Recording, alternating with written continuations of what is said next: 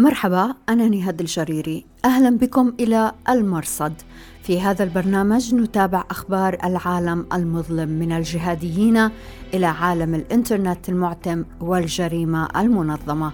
أهلا بكم في راديو وتلفزيون الآن. بودكاست على راديو الآن. أهلا بكم إلى حلقة هذا الأسبوع من المرصد. نغطي فيها الفترة من 21 إلى 27 فبراير 2022 إلى العناوين. روسيا تغزو أوكرانيا والجهاديون أميل إلى كييف في مقاربة للحالة السورية. منظران جهاديان يختلفان حول مشروعية القتال مع أوكرانيا ضد روسيا. وضيف الأسبوع وليد العمري مدير مكتب نيوز جروب انترناشونال في عمان وهي مؤسسة دولية تعنى بتحليل وتطوير المحتوى الإخباري على مستوى العالم. وبإمكانكم الرجوع إلى نص هذه الحلقة في أخبار الآن dot net. بودكاست على راديو الآن. بدخول قوات روسية إلى شرق أوكرانيا. فجر الخميس 24 فبراير 2022 بدأت القوات الروسية اجتياحها أوكرانيا من ثلاث جهات من الشرق حيث إقليم دونيتسك ولوهانسك وفيهما جمهوريتان أعلنهما الرئيس الروسي فلاديمير بوتين نفسه. وفيهما أوكران أعطاهم بوتين الجنسية الروسية خلال الأعوام الستة الماضية. ومن الجنوب حيث جزيرة القرم التي ضمتها روسيا في 2014 ومن الشمال حيث بيلاروسيا الموالية.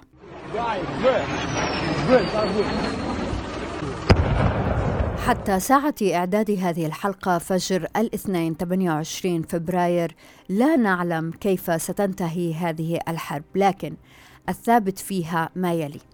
روسيا تنتهك القانون الدولي. أوكرانيا بلد مستقل عضو في الأمم المتحدة كما روسيا وبالتالي الاعتداء عليها جريمة. الشعب الروسي يرفض هذه الحرب. البون شاسع بين طموح الكرملين وطموح الشعب. فرض العقوبات الاقتصادية وخاصة استثناء بنوك روسية من نظام سويفت العالمي لن يكون في صالح المواطن الروسي. الصين الحليف الاستراتيجي الأول لروسيا امتنعت عن التصويت ضد قرار أممي يستهجن الغزو. الصين تعول على روسيا لأنها الأخرى تريد أن تضم تايوان. استثناء روسيا من المحافل الرياضية دليل آخر على عزلتها الدولية. الغزو الروسي غير سلوك دول مثل السويد التي أعلنت أنها ستمد أوكرانيا بالسلاح ومثل ألمانيا التي زادت ميزانية الجيش بشكل غير مسبوق منذ نهاية الحرب العالمية الثانية. إذا ذهبت أوكرانيا اليوم فغدا سيأتي دور جمهوريات أخرى استقلت عن الاتحاد السوفيتي أو تحاذي روسيا. بوتين يريد أن يعيش في جزيرة تمتد على مساحة الكون. وأخيرا ظلت روسيا خلال الأعوام الماضية تروج بروباغندا تعتمد على معلومات مغلوطة حتى أصبحت عند البعض واقعا. بودكاست على راديو الآن.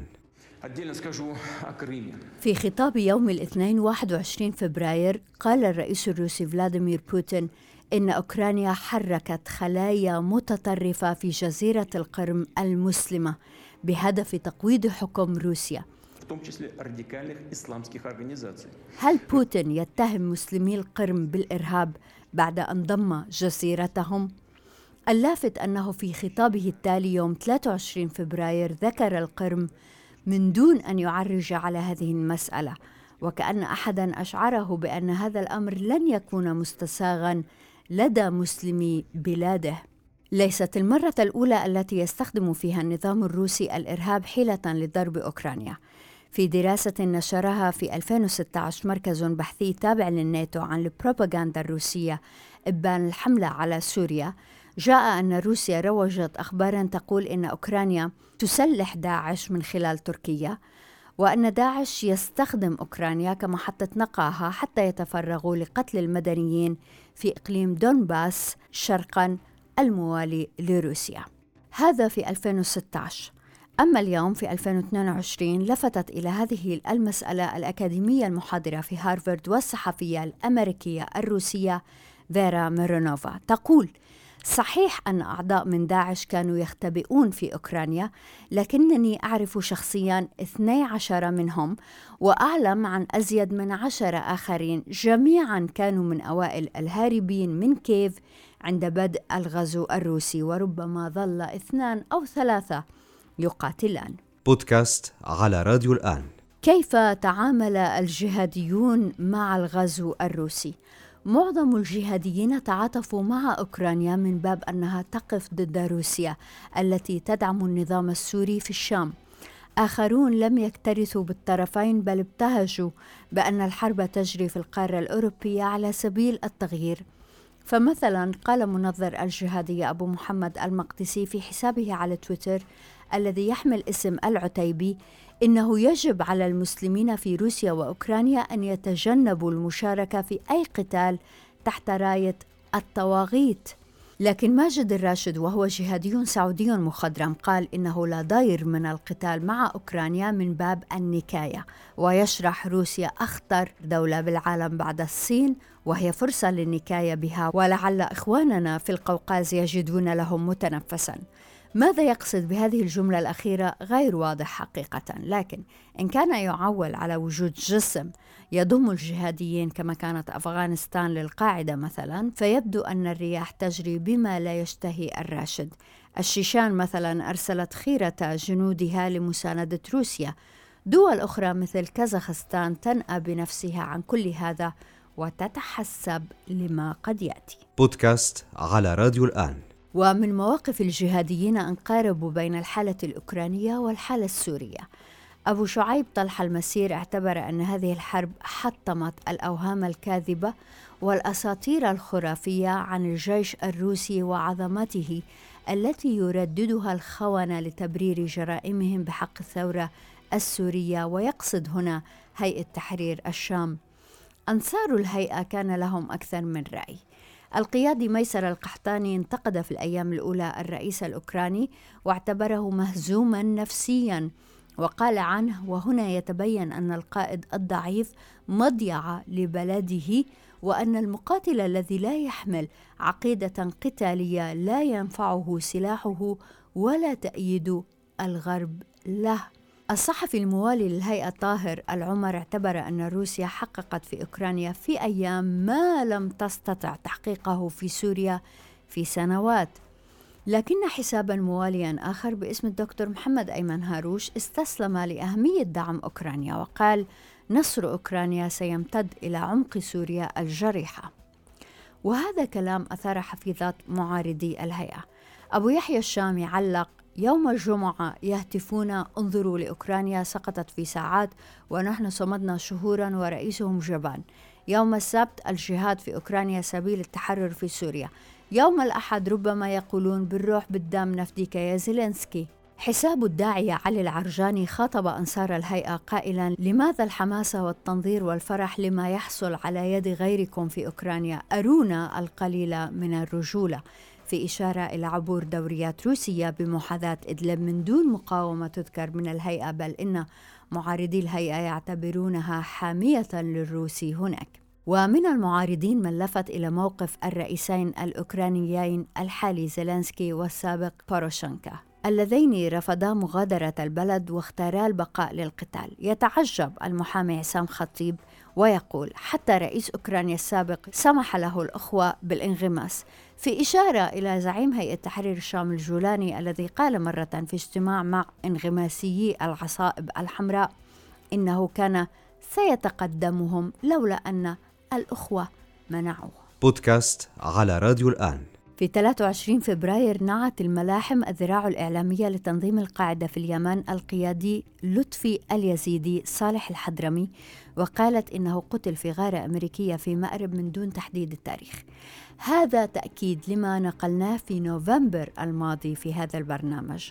بناء على معلومات من مصدر قريب من مكافحة الإرهاب في اليمن نقلنا في ذلك الوقت أن اليزيدي وقياديا آخر هو صالح بام حيسون قتلا في غارة على مأرب بتاريخ 14 نوفمبر. لم تذكر الملاحم بعد شيئا عن بام حيسون الذي كان قاضي القاعدة في المكلا حضرموت إبان سيطرة التنظيم عليها في 2015-2016 أما لطفي اليزيدي أو العم صالح فكان أمير الحسبة هناك.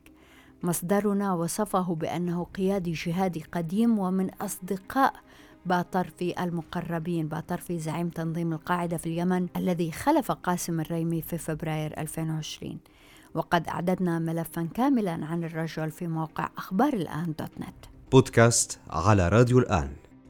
نرحب هذا الأسبوع بالأستاذ وليد العمري مدير مكتب نيوز جروب انترناشونال في عمان وهي مؤسسة دولية تعنى بتحليل وتطوير المحتوى الإخباري على مستوى العالم. شكرا جزيلا لوجودك معنا في البرنامج أستاذ وليد. أهلا وسهلا. أستاذ وليد الحقيقة تحدثت قبل أيام مع مثقف عربي متحمس لبوتين ويؤمن هذا الرجل بأن بوتين لم يكن يرغب بالحرب وإنما أجبر عليها. كيف ترد على مثل هذا الكلام؟ إلى أي درجة؟ هذه المغامرة الروسية في أوكرانيا كما جاء في منشور لك على الفيسبوك ستدخل بوتين سجل العار.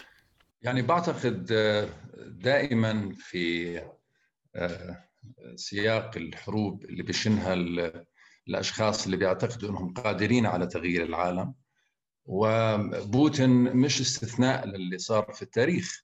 يعني إن مثل في نابليون وان مثل في الاسكندر المقدوني. وهؤلاء بنوا أمجادهم على نزوات شخصية. وأنا بعتقد بأنه اجتياح دولة أو غزو دولة عضو في الأمم المتحدة. ووصمة عار على جبين بوتين ستلاحقه حتى ما بعد أن يهدأ غبار المعركة. أنا بعتقد بأنه ما فعله بوتين خطير. لأنه يعرض استقرار دولة اولا عضو في الأمم المتحدة إلى الخطر. ناهيك عن الكلفه البشرية كمان للحرب لكن أستاذ وليد بوتين ومن يؤيده يقولون إنه دخل بشكل قانوني بناء على طلب الجمهوريتين بين قوسين. اللتين اعترف هو بهما ودفاعا عن مواطنين روس هو اعطاهم الجنسية. ماذا تقول؟ سياق التبريرات هو اولا موجه للداخل الروسي وليس للخارج. بمعنى إنه لا يوجد أحد يعترف اولا بانفصال هاتين الجمهوريتين عن أوكرانيا. وحتى في 2014 عندما استولى على شبه جزيرة القرم وأمد شرق أوكرانيا بمرتزقة روس و ولكن يعني هذا السياق غريب لأنه اولا أوكرانيا دولة مستقلة ولا يمكن أن نقول بأنه جاء للدفاع عن حقوق الأقلية الروسية لأن هناك أقليات روسية أيضا موجودة في دول أخرى من الاتحاد السوفيتي السابق. تعلم أن الاتحاد السوفيتي كان يضم يعني أكثر من 22 جمهورية. وبالتالي الروس موجودين في كازاخستان موجودين في جورجيا موجودين ولكن هناك سوابق في الواقع. يعني هناك سوابق للتدخلات الروسية في في المنطقة أو فضاء الاتحاد السوفيتي السابق. في جورجيا مثلا في أبخازيا أوسيتيا الجنوبية أوسيتيا الشمالية.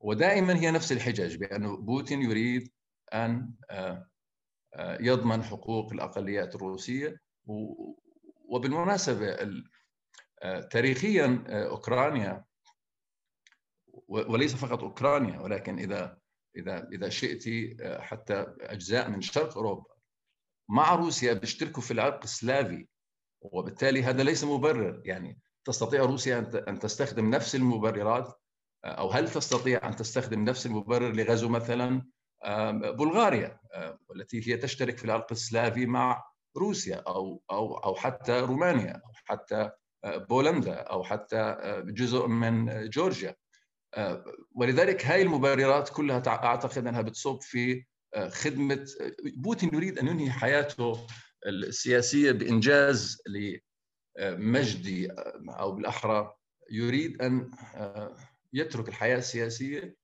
بشيء من الإنجاز لروسيا. روسيا على الصعيد الاقتصادي هي ليست دولة يعني متقدمة جدا. هي دولة تعتمد على التصنيع العسكري. بحياتك ما شفتي موبايل روسي بحياتك ما شفتي ثلاجة روسية أو سيارة روسية. ولذلك روسيا يريد أن يعيد أمجاد الإمبراطورية السوفيتية السابقة. وطبعا كما ذكرنا بأنه يتم تبرير هذا الاجتياح الروسي لأوكرانيا. بحجة حماية الأقليات الروسية الموجودة في في بعض الدول. أستاذ وليد إلى أي درجة الغزو الروسي لأوكرانيا بيخدم مصالح الكرملين ويتعارض مع مصالح الشعب الروسي؟ أنا بعتقد الشعب الروسي يعيش مأساة مأساة حقيقية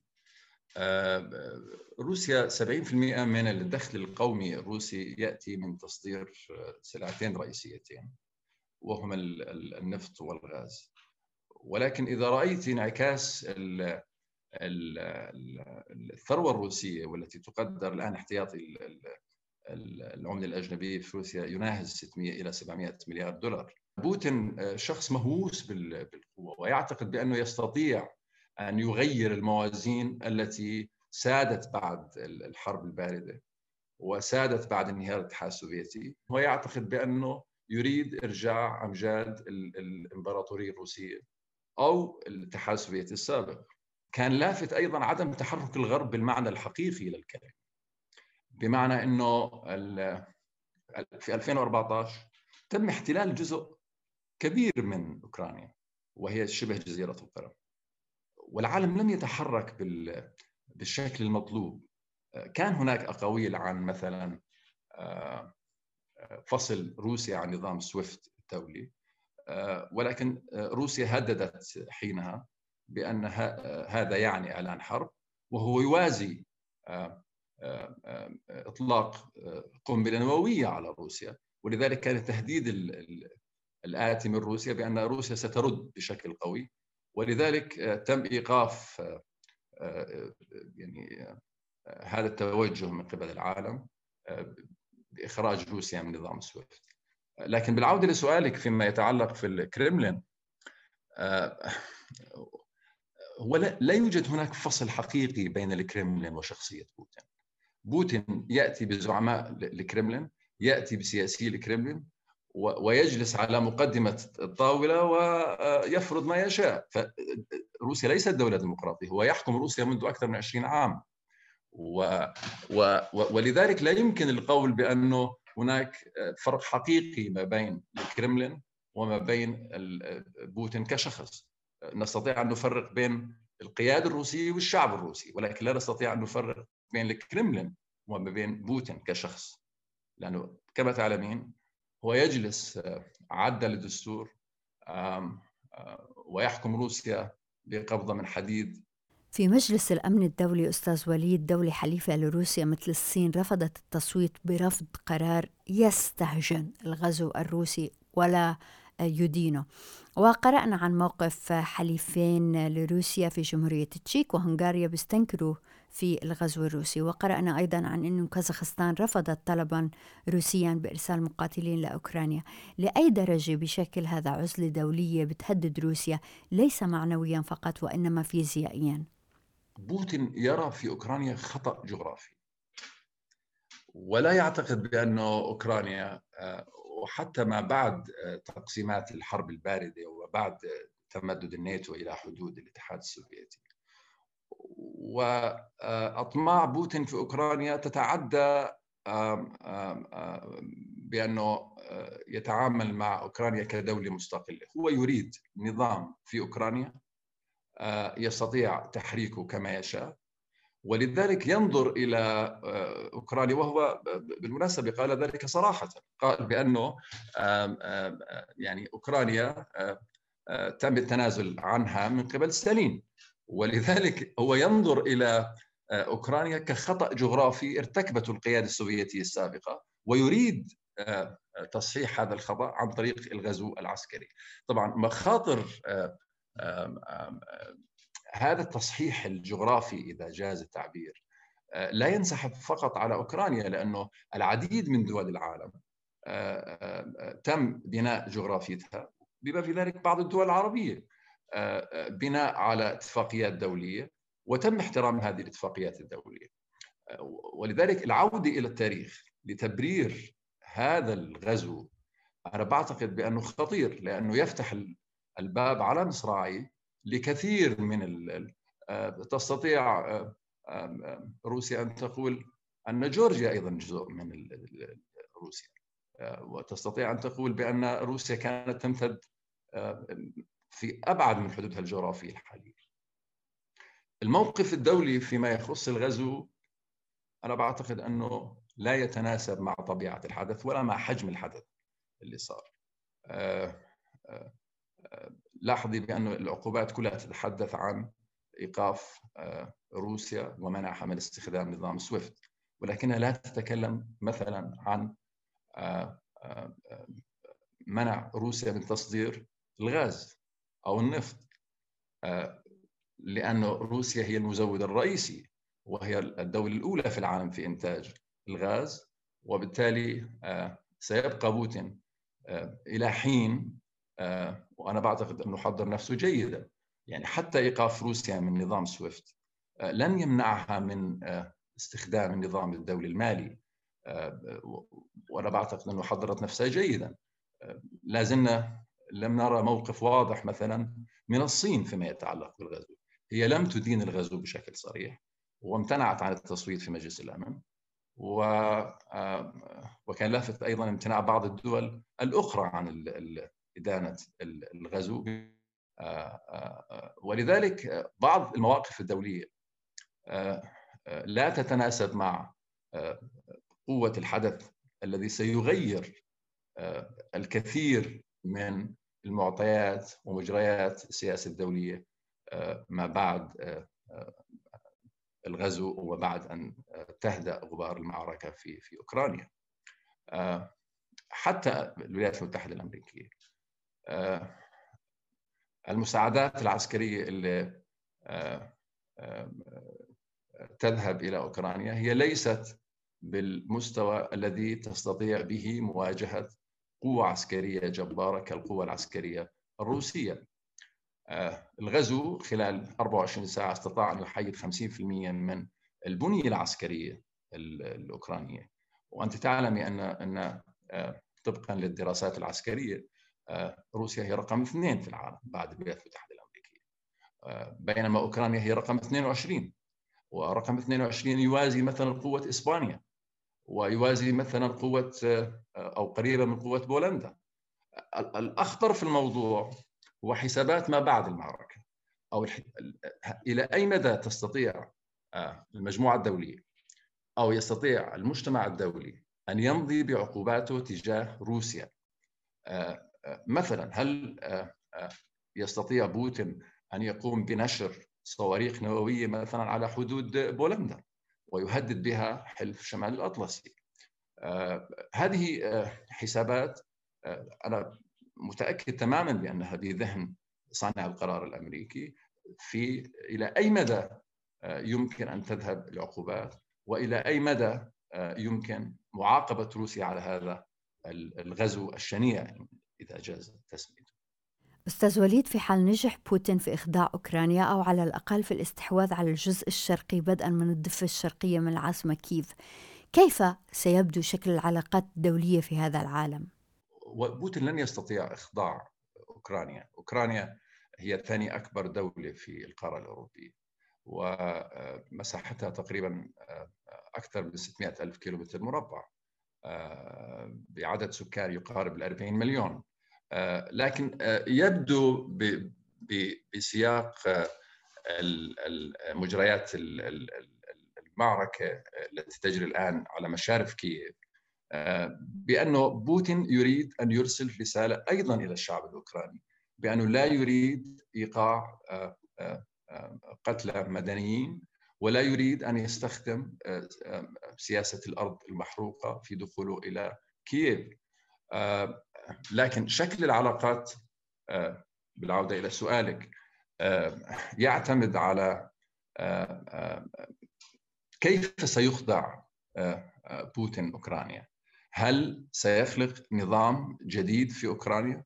بمعنى هل يريد أن يقطع رأس الأفعى في كما يسميه بوتين في في كييف؟ وخلق قيادة سياسية موالية له في في موسكو وبالتالي يستطيع أن يتحكم في زمام الأمور. لكن أنا بعتقد شكل العلاقات الدولية ما بعد غزو أوكرانيا ايا كانت النتيجة التي ستؤول إليها الغزو الروسي لأوكرانيا سواء كان بإخضاع أوكرانيا جغرافيا أو بإخضاعها سياسيا بمعنى الاحتلال أو فقط السيطرة على مركز الحكم في أوكرانيا وبالتالي إخضاعها سياسيا له تداعيات ضخمة فيما يتعلق بكيف سيفكر حلف الناتو في حماية نفسه من من من من تبعات غزو محتمل آخر ربما يفكر به بوتين. ولذلك الطريقة التي سيتعامل بها المجتمع الدولي. مع هذا الغزو ستحدد طبيعة العلاقات المستقبلية. لأنه إذا مر هذا الغزو مرور عادي على العالم بمعنى فرض عقوبات غير ناجعة بمعنى لا تسقط القيادة الروسية ولا يتأثر تتأثر بها القيادة الروسية. آه، هذا الشكل من العقوبات أنا بعتقد أنه غير كافي. وإذا فقط اكتفى الغرب واكتفت الولايات المتحدة الأمريكية بعقوبات غير ناجعة أنا بعتقد بأنه وكأنك تعطي ضوءا أخضر آخر لروسيا بتمادي أكبر في آه، إلى جانب طبعا أن ذلك سيغري دول أخرى في العالم. آه، الصين تراقب آه، عن كثب ما يحصل في أوكرانيا وكيفية رد الفعل الدولي تجاه ما يقوم به بوتين في أوكرانيا وعينها على تايوان. وبالتالي هذا يؤسس لشكل جديد من العلاقات. إذا استطاعت روسيا إخضاع أوكرانيا فإن ذلك سيغري الصين في غزو تايوان. وأنت تعلمي تبعات غزو من هذا النوع ربما ليس فقط على آسيا ولكن على مجمل كيفية تعاطي حلف الناتو وكيفية تعاطي الولايات المتحدة الأمريكية مع مع الصين ومع روسيا. السيد وليد العمري مدير مكتب نيوز جروب انترناشونال في عمان شكرا جزيلا لك. أهلا وسهلا. شكرا لك. وشكرا جزيلا لوجودكم معنا في راديو وتلفزيون الآن. أنا نهاد الجريري مع السلامة. بودكاست على راديو الآن.